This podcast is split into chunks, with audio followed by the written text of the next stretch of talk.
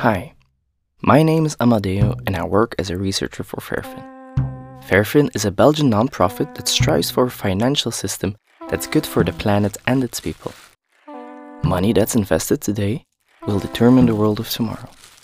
But what happens if that money is invested in things that harm our future?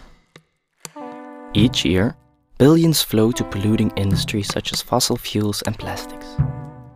Fairfin digs deep into these numbers of our banks, and we speak out when investments are harmful.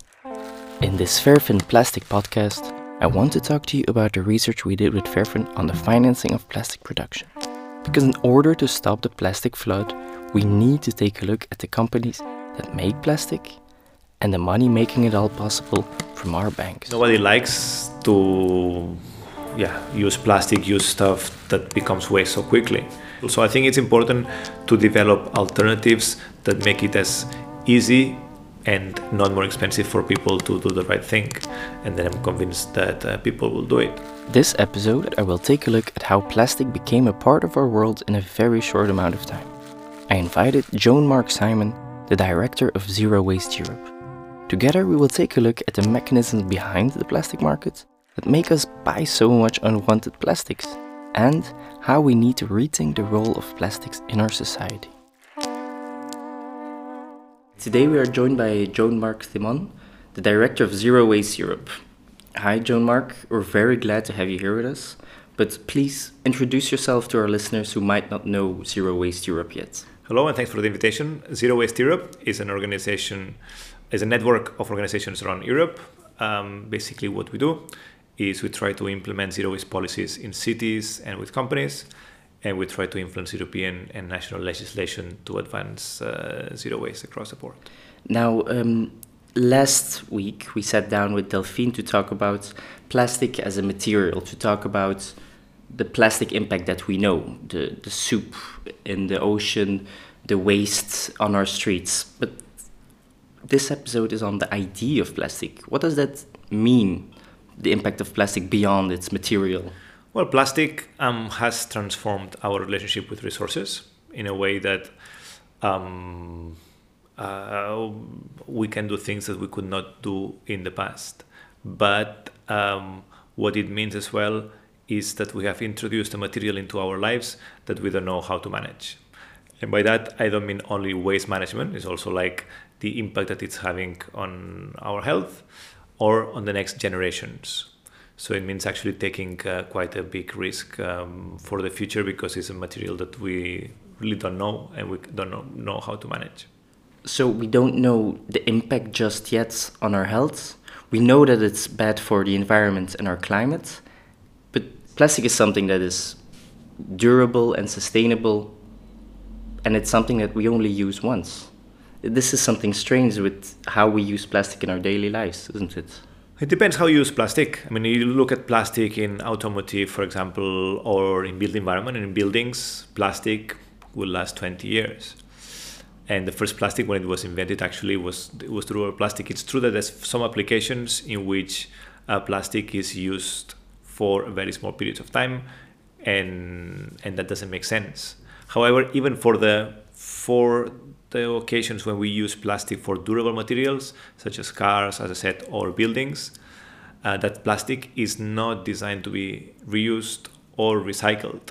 So actually, from if you take into account that, like the perspective of a time lapse of thousand years, whether we use it for a second or we use it for ten years, is still a very is a waste of resources because that is is resources um, hydrocarbons that basically go into plastic and then become waste and uh, you cannot do anything with it anymore.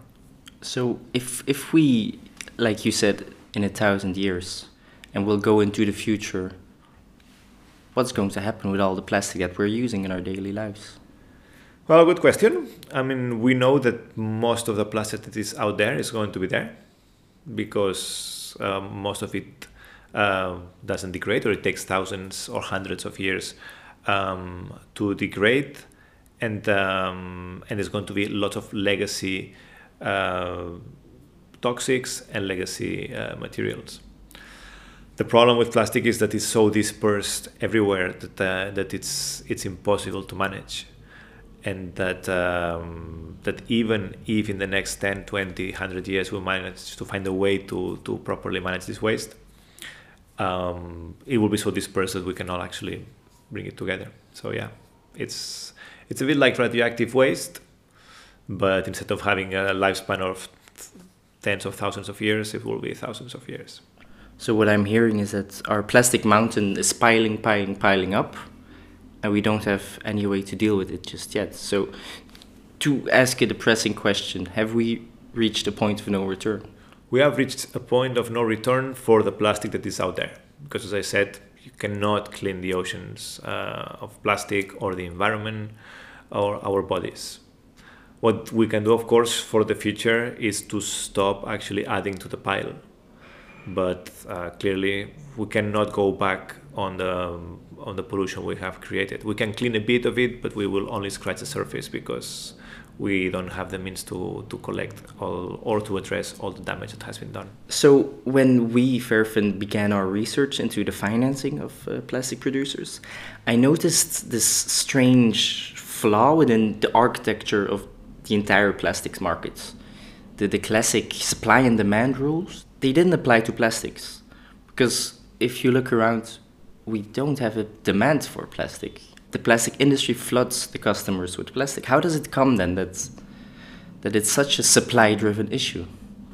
Well, it started like that. I mean, nobody asked for plastics when uh, plastics were introduced uh, in the post Second World War period, and um, and I think that plastic represents is the catalyzer of globalization in a way, and globalization meant that you needed to actually find the material that allows you to bring stuff that is produced in one corner of the world to the other corner of the world. So 60, 70 years ago, you would probably eating only like stuff that was produced in the proximity. Now, thanks to plastic and thanks to like uh, energy, etc., we can consume stuff that has been harvested probably I don't know six months ago in the other side of the world and brought to you. Um, so yeah, if globalization is here to stay the way we know it plastic is necessary and therefore that's that's how it's pushed. So at the core of the plastic problem is globalization and not the material of plastic. I think that plastic has a has a place in our society but it should like we should change completely the way we relate to plastics because we need to use it in a different way. We need to have full traceability and know exactly what is in there and we need a lot less of it. I mean, it's crazy to, as you say, continue to like push this supply-driven um, element. First, we should say what are our needs. Based on that, you define what are the materials that you need in order to like have like a happy life. Instead of no, let's like let's bomb people with um, with products, make them buy as much as possible, and not care about the waste and the impact because we see where that is driving us do people not care about the impact? Because the, the recent polls that I've seen show that 75% of the people agree that single use plastic should be banned as soon as possible. So it seems that the people are changing also with their perception of plastics. Nobody likes to yeah, use plastic, use stuff that becomes waste so quickly.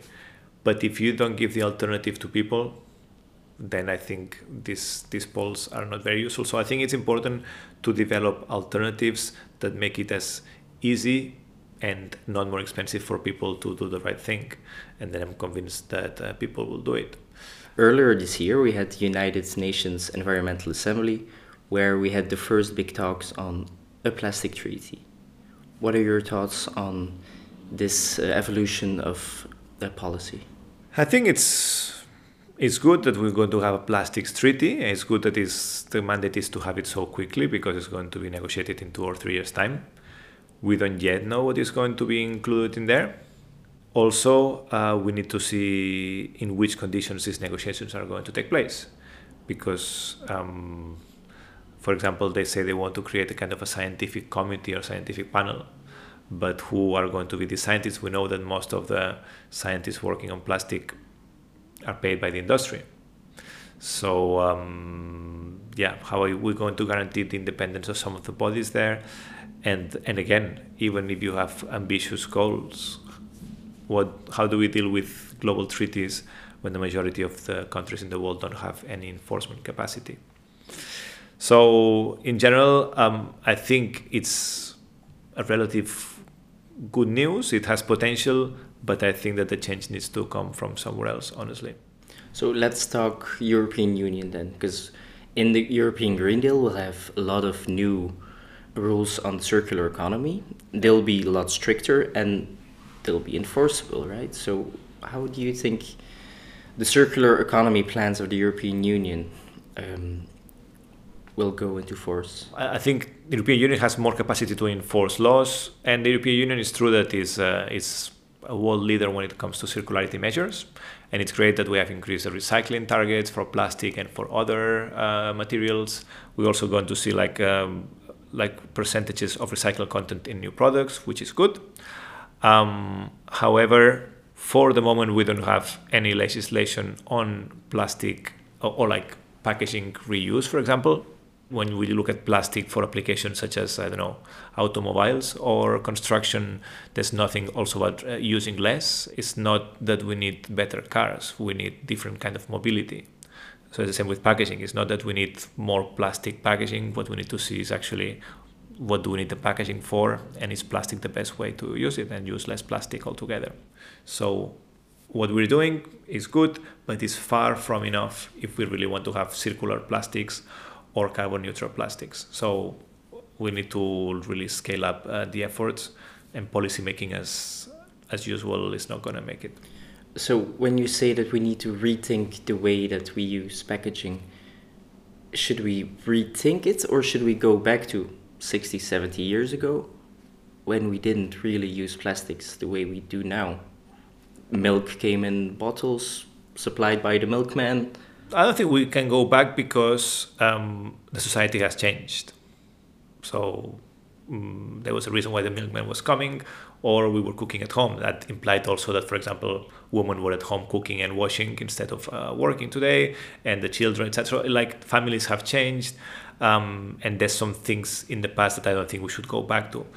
Um, however, uh, we can we can use ideas of the past uh, for the future. Uh, like today, there's lots of people that consume uh, food to take away. There's no reason to actually use take a um, single-use packaging for that. Um, the same for the shopping. I mean, six years ago, we were not shopping online now people do. So is it it should be possible to actually to shop stuff that is produced locally without packaging and brought at home because there's lots of people who are also older. 60 70 years ago majority of population was like 30 40 years old average age. Now the average age in europe is a lot older. So actually these people uh, we need to have packaging that serves also the needs of of the new demographics. Um, so i think we can inspire ourselves in some things of the past but we need to create new systems. As I said before, it's important that um, that people still get to consume, um, and of course reduce the consumption in terms of environmental footprint. Uh, but still, they need to eat, and then, and uh, and that is delivered in the best way possible. This made me think of advertising, because people want to sell us their product, and they want to have a packaging which is colorful or, or sparkly or whatever. Mm-hmm and they want to advertise their product in the best way possible and sell it to us. Do you think advertising is important to reduce our use of plastics? Uh, of course. Um, we need to understand that, I mean, there's lots of uh, multinationals that have seen that actually selling the stuff in plastic, it starts to actually uh, like go against their brand. So they starting to change uh, packaging and sometimes not even changing for a better packaging. It's just moving away from plastic, which sometimes can increase the environmental impact, but that would be for another conversation. Um, what we are seeing as well is that for some segments of population, um, they are tired of, of marketing. Like, for example, when I go shopping, um, I don't want to see brands. And I see that lots of people, depending which shops you do you shop, um, what you are looking for is quality the more marketing doesn't equal more quality. But, but it depends. I, I understand that marketing plays a very important role for like uh, lots of people in our society. And uh, but I also know that lots of companies want to portray themselves as being environmentally friendly. And uh, and a way to do that is that this is recyclable, this is reusable, etc. There's lots of greenwashing there, which is problematic. Greenwashing, however, is like when you buy a bottle and say this is uh, this is a green bottle, or it's made with renewable energy, or this 100% recycled content and 100% recyclable. And actually, it's very easy to know that that is not 100% uh, recyclable and not 100% made of recycled content. So what we see is the majority of brands uh, they use greenwashing in a sense that they sell green credentials that actually are not true to market their products. So yeah, it's nothing wrong with saying that this bottle is 100% recyclable, provided it's recyclable. There's no European definition of what is recyclable. So for the moment, they can claim whatever they want. So how can we break free from this idea of plastics? How can we, if we want to split it up in three sections, what the corporations have to do, what the policymakers have to do, and what we as individuals have to do? Well, depends what kind of corporations, because of course the, the, corporations that are extracting oil and refining it into plastic are different than that. For example, they take in the plastic and shaping it into a bottle, um, and different from the retailers. I think that the retailers and the and the bottlers they should look for alternative systems to deliver their goods without actually having to externalize the cost of the packaging on the society, which is what they're doing today. They put stuff that cannot be recycled, end up in the environment. We and the next generations pay the cost. Um, for the uh, the upstream for those who are actually producing plastics, etc. I still don't understand why we are not actually taxing uh, more heavily the production of single-use plastic. But maybe that's all for policymakers. So I think the policymakers, uh, what they need to do is create the the legal certainty and that give the direction of how where things should be going. So in this sense, for example, when we look at the packaging, we need a completely new infrastructure. The infrastructure for single-use packaging or single-use um, in general didn't exist 70 years ago. Uh, we created a system that is based on actually us taking out a bag of garbage, and then it goes to a place, is sorted, uh, blah blah blah blah blah blah. This is extremely wasteful. Recycling rates are low, and it's it's difficult to increase them we need to create a system where actually you don't take out waste you take out um, it could be a bottle it could be something else that can be then a resource it can be collected um, high quality collection washed refilled and reintroduced in the system and in order to do that you need to build infrastructure we have a system that is benefiting the current um, producers but they externalize in the cost of soci- on society. If we want to change the system, we need new infrastructure. So policymakers should guarantee this, should guarantee that there's going to be public investment for this, and should guarantee that uh, that the companies are going to be given uh, targets that they need to use this infrastructure. So if all of this happens, what you will have is that the citizens will be able to choose between a system that is more expensive, that is more polluting, and that is more uncomfortable for a system that is cheaper, that is you have infrastructure there, and that is less polluting. And when you have that choice, I think citizens will choose the right thing. In the meantime, because it's not going to happen overnight, I think it's important that citizens continue to put pressure on both companies for that are doing the wrong thing and on policymakers so that we get the infrastructure for for the new economy. It seems that there's not a big future for plastic. With everything that you've been saying and that Delphine said last week, it's such a strain on our carbon budget, it has such a big climate impact. There's legislation coming on plastics, whether they will like it or not. Well, on the other hand, it's there is like an unprecedented investment into plastic recycling. Plastic recycling, chemi- mechanical recycling, chemical recycling, and lots of other technologies that are not very proven are getting lots of investment from the banking sector. But let's not forget that still recycling, even the best recycling, is a linear economy, because yeah, even if you recycle PET bottle into a PET bottle, you cannot make a, one bottle out of one bottle. You are always going to be losing uh, material in the process. So therefore, uh, the logical thing to do would be like, how do we preserve the value of the material? And that's what is not being invested in. We're investing into actually perfecting the, the recycling part So yeah, money money is, is is flowing. Before it was flowing into incinerators. Now it's flowing into recycling, and we need to push so that it flows into alternatives. Big investments in more recycling and trying to perfect recycling, but still being able to consume more. It reminds me of classic economic theories that teach us that in order to sustain our economy, we need to keep on growing. We need to produce more and grow more in order to sustain, sustain our economic model. It feels like that won't be possible. It, we'll need more than just a packaging revolution. It seems like we need an economic revolution as well. Yeah, or the way we understand the economics. Clearly, the ideology of growth for the sake of growth um, is now getting like to almost a parody of, uh, of what was intended to do. Um, we need to move away from this. Um, there's nothing wrong with economic activity, but e- economic activity that comes at the expense of the planet or the people or biodiversity, etc., um, it just means that we're using the wrong indicators. Most of the history of humankind, economics have been about really like what economic act- activity is building on the community so that uh, um, people can be better fed, better serviced, uh, with more security, etc. So it's a matter of, I think, uh, as you say, we need to reconsider what actually brings value to the economy and start counting things differently. And one of the results we'll have is that probably it doesn't make sense to produce so much waste, be it plastic waste or other kinds of waste, because actually they don't bring to to our well-being.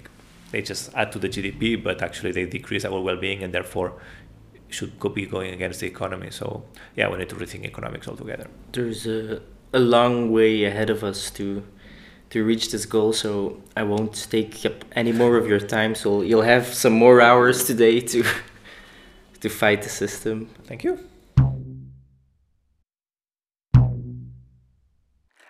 Plastic and plastic production are bad for the environment, the climate, and our health. That's why Fairfin demands banks to stop investing in companies that are planning new plastic projects. Through our website www.fairfin.be. Belgian citizens can send complaints to their banks. Help us put pressure on them and send a complaint to your bank. Are you curious to hear more? In the next episode of the Fairfin Plastic Podcast, I'll zoom in on Project One, an enormous plastic project by Ineos in the port of Antwerp. Together with Tatiana from ClientEarth, we will talk about this big plastic expansion, the impact it will have, and most importantly, how we can stop it. You have a slow burn process where you're extracting fossil fuels to make things that end up in the trash and the carbon ends up in the atmosphere.